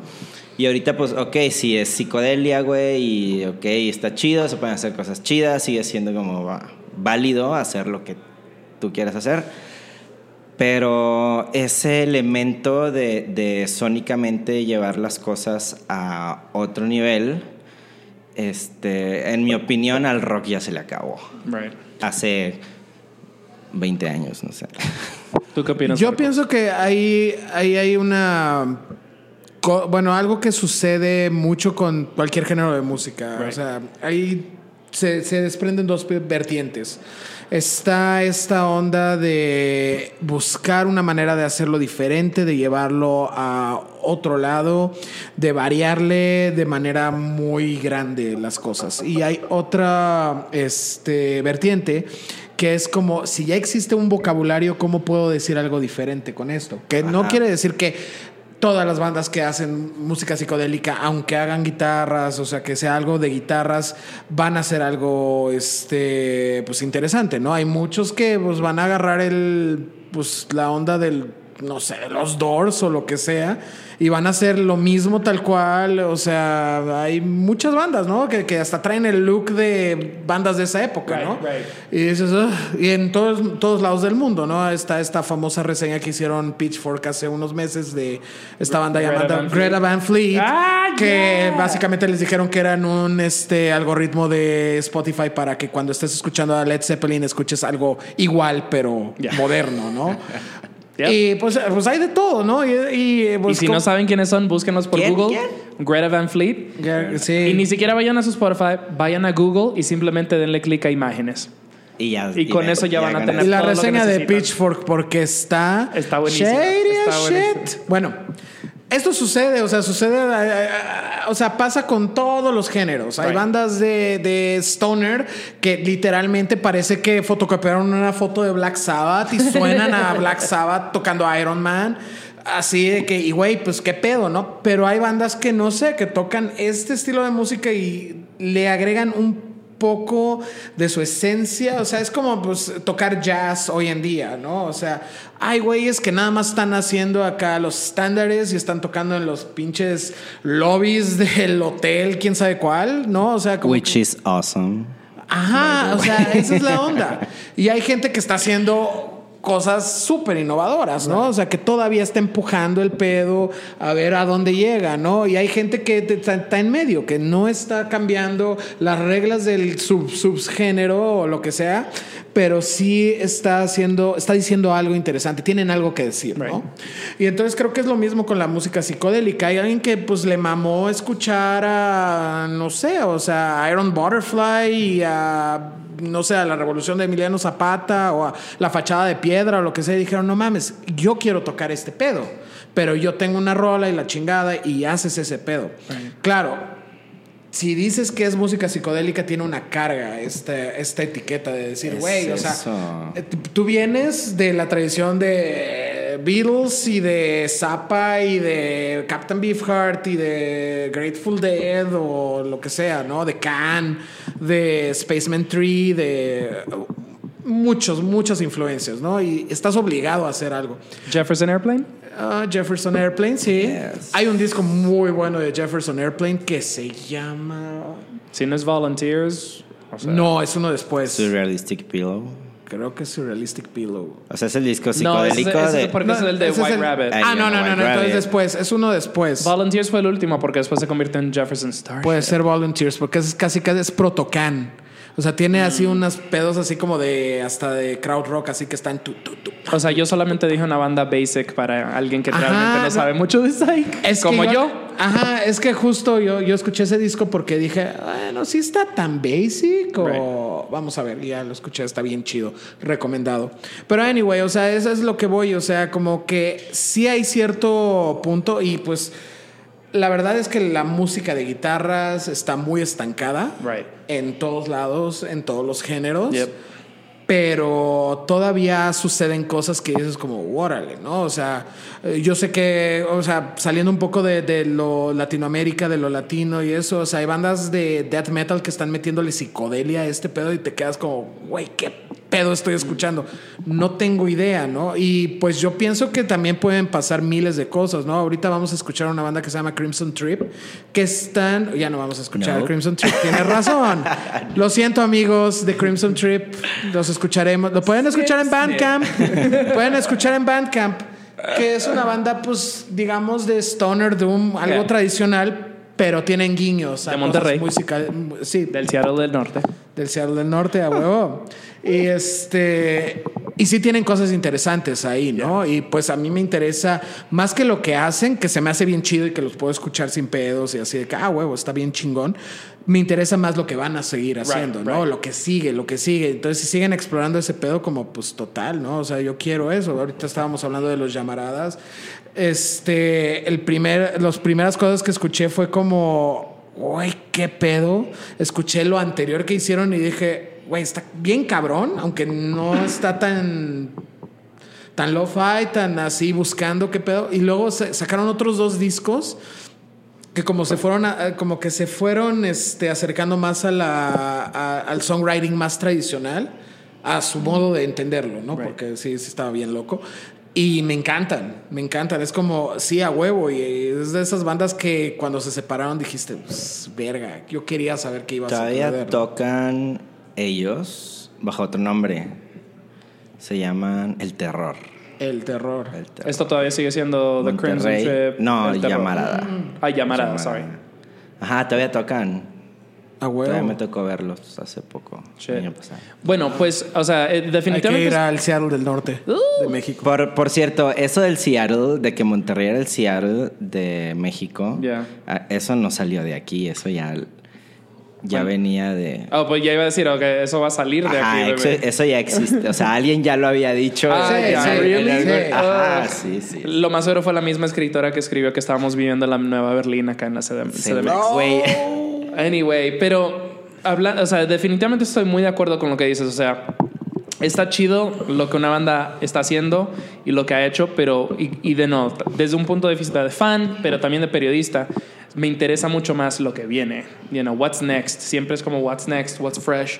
Y creo que tenemos una banda a continuación que está, de no, que está rom- rompiéndola, como dicen muchos eh, kits de prensa, um, pero que también, you know, es- están mirando hacia adelante. Y es una banda llamada Tahak, que Yeah. tú también trajiste, Marcos. Um, Y la canción que vamos a escuchar es El Despertar. Yeah. Antes de ponerla, ¿qué me puedes hablar de Tahak? Tajac es un, eh, un trío muy peculiar porque todos se conocieron aquí en la Ciudad de México, pero todos son del norte. Do- o sea, uno, uno de ellos es de, este, de La Paz y dos de ellos son de Chihuahua. Ok. No me o de Chihuahua o de Ensenada, no, me no recuerdo bien, disculpen. Pero sí, se conocieron aquí, este, ambos, bueno, los tres estaban estudiando ingeniería de audio y dijeron, oye, a ti te late el pedo psicodélico, sí, a ti también, sí, a ti también, sí, a huevo, vamos a hacer una banda. Hicieron una banda, empezaron a tocar, o sea, prácticamente grabaron algunos demos, este, empezaron a tocar y llamaron luego, luego la atención porque los veías y era un pedo que con los efectos y como la manera que presentaban los sonidos, te impresionaba muy cabrón. Y como que, y, y de hecho, en esa época, o sea, como que decía, ah, está bien, pero ¿dónde están las rolas, no? O sea, ¿dónde Right. está el pedo, no? Y ahorita sacaron este disco llamado Ciclos, que sale a través de Boo Records de Perú, que es una disquera, pues ya, ya legendaria, porque se dedica no nada más a sacar cosas muy relevantes de Perú, de Centroamérica, de, de, de todos lados de que le llegan, ¿no? O sea, ellos sacaron el disco de Sexores de East West, que Wow. este, está pegando muy ahorita bueno. En las listas de todo, es Sí. buenísimo. Este, que es una muy buena banda de shoegaze y, Y son de Ecuador, slash. ¿no? Ellos son de. Ecuador. Ya, ya. Y este, pues ahorita traen una onda más como pues New Order. a, este, a este sello de Perú Ajá. que le está atinando a Ecuador, a Luis México. Alvarado, sí, está súper conectado. Tienen un festival que pues ha presentado gente desde noise, así, improvisación Wait, académico. ¿Cómo se llama? Luis Alvarado. Ah, el festival. No, el festival se llama. Porque fue el- oh, al que fue uh, Sunset Sí, Images. Sunset. Images. Ah, wow, that's Tajak cool. también tocaron en ese festival. Oh, really? That's Ajá. cool. Ajá, creo que un año antes. Va, va, va. Ajá, y este, y pues ah, la disquera está sacando el disco. También tiene, a lo que iba es que también tienen como mucho archivo de lo que sucedió en Perú en los 70s y en los 80s. También lo están relanzando, están documentando. Entonces es una disquera bastante completa. Es un ejemplo para muchísimas disqueras que en todo Latinoamérica de cómo podrían hacer la, la onda. O sea, sucede, pero que una sola disquera lo haga, sí está cabrón. Entonces, Well, shout out. yeah. Y este, pues bueno, Tajak está sacando este disco, ya más enfocado a canciones, ya más enfocado a lo que, pues no sé, a traducir su experiencia en vivo a disco. Y se me hizo, pues, fascinante. Son güeyes que se la super saben con todo esto de la tesitura musical. Pero pues demuestran que, puede- que tienen muchos más matices. Ahorita este año, más bien el año pasado hicieron una gira en Europa. Ya. Este, y pues ahí andan, ¿no? Ahí andan, este, pues no, o sea, pues igual que Laurel Meets the Obsolete, que andan por todos lados, ¿no? O sea, y es una banda que pues puedes toparte aquí en México, en un lugar que pagas 50 pesos el cover y Right. tienes la, mi- la misma experiencia que alguien que va a un festival en, Euro- en Europa, ¿no? Y se me hacen muy chingones, se me hizo muy buen disco este de ciclos. Pues fuck yeah. Entonces vamos a escuchar el despertar de la banda Tahak. um, y pues ya volvemos con nuestra última sección y una despedida bien chida.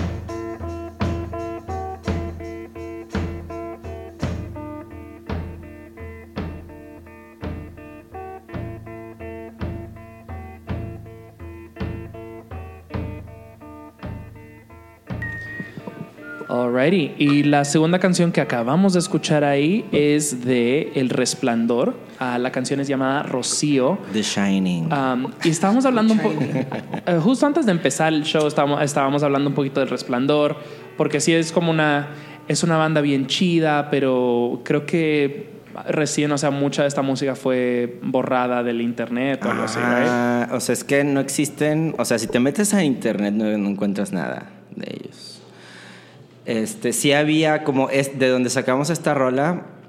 Es un disco que grabaron en Monterrey, que lo grabaron en el garage de Monterrey. Right. Wow. Ajá. Ahí lo grabaron y y mucho tiempo estuvo tenían como un web ahí, pero pues desapareció, güey, y güey, ¿dónde encontrarlo?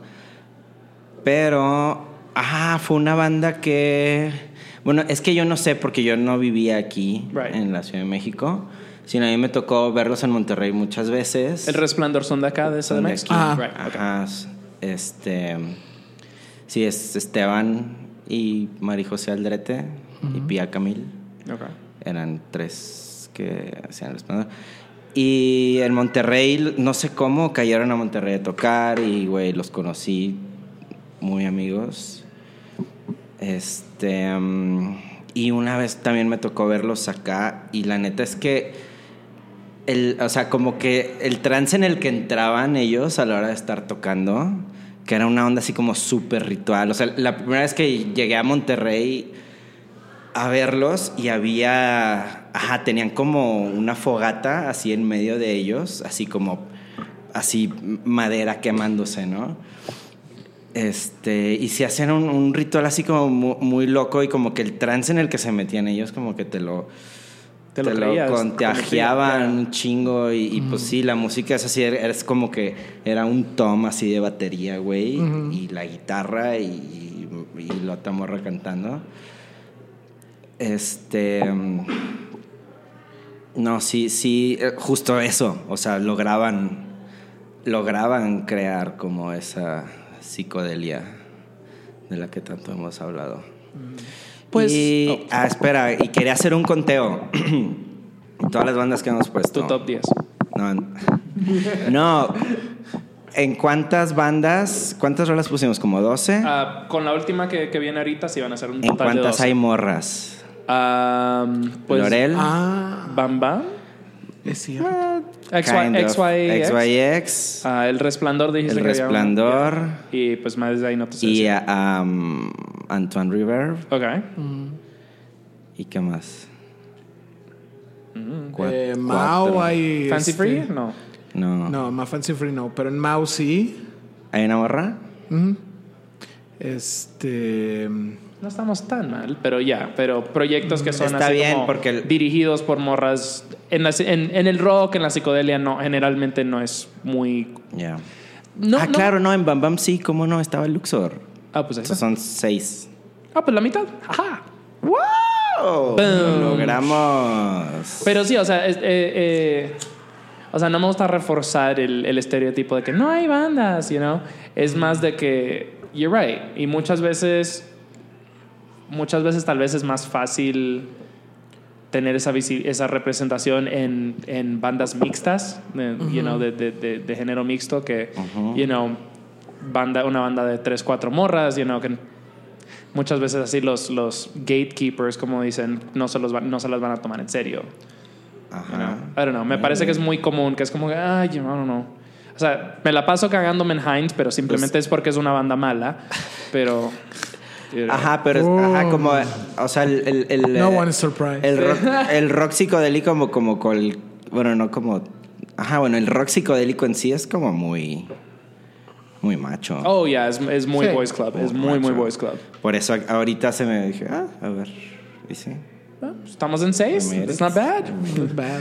Ah, bueno, eh, a ver, antes de despedirnos, um, Valis, por favor, ¿le puedes comentar a nuestros escuchas dónde pueden encontrar la música de Manitas Nerviosas y algún otro, tal vez, de tus proyectos pasados que quieras comentar? Ah, pues en Spotify, Manitas Nerviosas, Bam Bam, XYX no está en Spotify. Tal vez SoundCloud. En YouTube. En YouTube, ok. Pero también eh, buscar XYX es difícil. Ok. De, bueno, definitivamente pondré links y cositas en el show, definitivamente.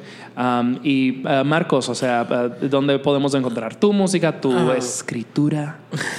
Caos del Té, este, punto bandcamp.com, ahí encuentran la música. Uno está en, en Spotify, entonces no les va a salir en su mejor del año. Este, no les puedo poner el link de gracias a todos por escucharme. Este, pero sí está en Bandcamp. 37 plays este año, muchas gracias. Es el doble del año pasado. Centavos. Uh. Aún no, aún no, no puedo eh, disfrutar de esos privilegios, pero estoy en Bandcamp. Este, ahí está todo lo que he lanzado prácticamente. Este, y en redes, arroba caos del té, en este Facebook, este, Instagram, Twitter, ahí me encuentran. Y de escritura, arroba Kiddy Riot en este Twitter, en Instagram igual. Me encanta tu spam en Instagram, que, Oye. le- que siempre te la pasas poniéndole a todas las bandas así como que, pues sí, hoy escribí acerca de... Y es lo más chido, es como... Güey, me acabo de hace ratito que estabas hablando, me acordé que en Kitty, Ri- arroba Kitty Riot en Twitter, una vez tú y yo tuvimos ahí un. eh, ¿Se pelearon? Sí. A ver, sí. ok, no, anyway, no me acuerdo qué fue. despedida on pausa- No me acuerdo qué fue, pero fue algo que escribiste. Ah, por algo que escribiste. Ajá. Te tuiteé. Era muy incendiario entonces. ¿Quién sabe qué fue? Y Se si me me, hace que contestaste. fue lo del Indio Award, se me No hace. sé, algo fue. Y la neta sí te tiré hate y me lo regresaste. Y así como hubo dos, tres. Y luego ya no supe. Pero, güey, hay que buscar eso. Pues ¿no? ven, aquí son mes construyendo... Aquí son mes reconstruyendo puentes. Este... Damn. Algo hubo ahí. Bueno, Era demasiado hater entonces, lo acepto. Yo también, yo era la peor. eres muy escenoso. Era, no, al contrario, me cagaba en la escena. De hecho, todavía ahorita me enteré que Chavarroca hace una posada este, de periodistas del medio rock y yo no sabía que existía. Y, oh. No fuiste invitado. No, nunca he sido invitado, entonces no soy del gremio. By the way, ¿quién es Pepe Rock? No, Chavarrock. Pero ¿quién es Pepe Rock? No sé, ¿tú sabes quién es Pepe Rock? Yo no sé quién es Pepe Rock. De... Tú no sabes quién es Pepe No, Rock. tú no sabes para nada quién es No, Pepe yo Ok. solo conozco a Fraggle Rock. Fraggle Rock. Ah, bueno, pues ah, de nuevo, muchísimas, muchísimas gracias por estar acá hoy con nosotros en Songmes. Ah, Songmes nos pueden escuchar en todas las plataformas digitales: Google Play, Stitcher, Apple Podcast, SoundCloud. Obviamente hay links en todas nuestras redes sociales que incluyen Facebook, Instagram, Twitter. Ah, nos pueden mandar mensajes directamente a nuestro correo songmessmusic.gmail.com. Ah, por favor, entablen diálogo con nosotros. Nos encanta hablar con ustedes, ah, aunque sea un poquito de hate. ¿Quieren la- shade? Chan, y no porque no se preocupen, a la oscuridad absoluta no le pueden tirar shade. Así que a los, a los hoyos negros, en los hoyos negros no existe la sombra. Am, pero, am, pero sí, y de no, y si, y si gustan apoyarnos financieramente, lo cual pues re- lo recomendamos, am, eh, tenemos una tienda online donde pueden encontrar nuestro apparel, es songmes.threadless.com. Ah, también tenemos nuestro playlist semanal. De no, todo eso está en las notas del En show. Western Union. Hello. mandar- en Venmo, en Christian Mingle, en Grinder. Um, ah, ahí les- Fa- Farmers only. ahí les voy a poner links. Bears only. Ah, well, for real. Anyway, pero ahí les voy a poner link. Ahí siempre tienen links en nuestro, ah, en nuestra, en las notas del show. Um, y de no, por favor, de no. Conversen con nosotros, háganos sugerencias. Uh, últimamente me han estado llegando ah, canciones de bandas nuevas que no conocía y pues ha estado bien chido y los he puesto o en el playlist o en el show. Entonces, por favor, sigan conversando con nosotros. Um, tenemos una última canción que es de Caos del Té. Um, eh, se llama The Bird Watcher. Entonces, Marcos, ¿qué nos, o sea, de nuevo, uh, Valis ya se desparramó, Ajá. ahora te toca a ti. Pues eh, nada cercano al impacto que tuvo Bam Bam. Este, Caos del Té, pues es mi proyecto que lleva un par de años. Este, todavía, pues, ah, no, no, o sea, he estado tocando en el underground, este, y bueno, o sea, más que nada he estado tratando de pues encontrar mucho de, de mi expresión, ¿no? De todo lo que yo me gustaría hacer con la música, como pues ya lo había mencionado un, un poco antes en el show. Y pues The Bird Watcher es como la primera canción que armé que sentí que sí estaba haciendo algo y lo armé, este, lo logré más bien este, fusilándome a Spaceman Tree. Ok. es un poco como... um, pues hay un poco de inspiración de Spaceman Tree, de, este, de su cover de Roller Coaster de 13 Floor Elevators. Ok. Entonces es un poco, pues, hay que oír eso. pues ahí va, ahí va. Pues ahí lo vas a escuchar. Y ahí como que pongo ahí este, es como donde conecto como el drone con como pues algo de melodía, con guitarras, eh, no sé, o sea, como que quise encontrar un punto medio de muchas cosas que siempre quise poner en música que tal vez no lo podía definir de alguna manera y como que me dejé ir y lo logré todo de alguna manera solo y...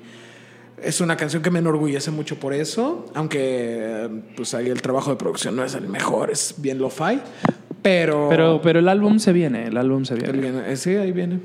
Ahí viene, ahí viene este, más cosas. Pero sí, definitivamente sí estoy muy orgulloso de esa canción y creo que puede entrar en toda esta playlist que tenemos del programa. Pues excelente, entonces. y la nueva canción de Manitas Nerviosas. Ah, sí, Tu ya- que ya- carita toda hermosa. Eh, ya habrá salido cuando este episodio salga, ya así salió que con de un mi, nuevo, de mi nuevo disco Songs About Memes. No,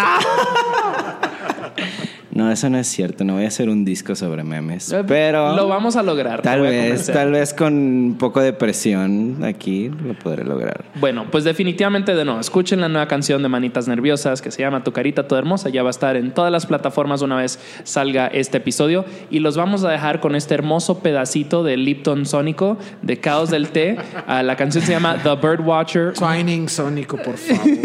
Ni Earl Grey, era, tenía que ser Ah, bueno, y de nuevo, los dejamos. Muchísimas gracias por, por, pues, estar acá con nosotros como siempre. Ah, y muchísimas gracias a nuestros invitados. Y pues nos vemos en la próxima. Yay. Saludos al Oscar.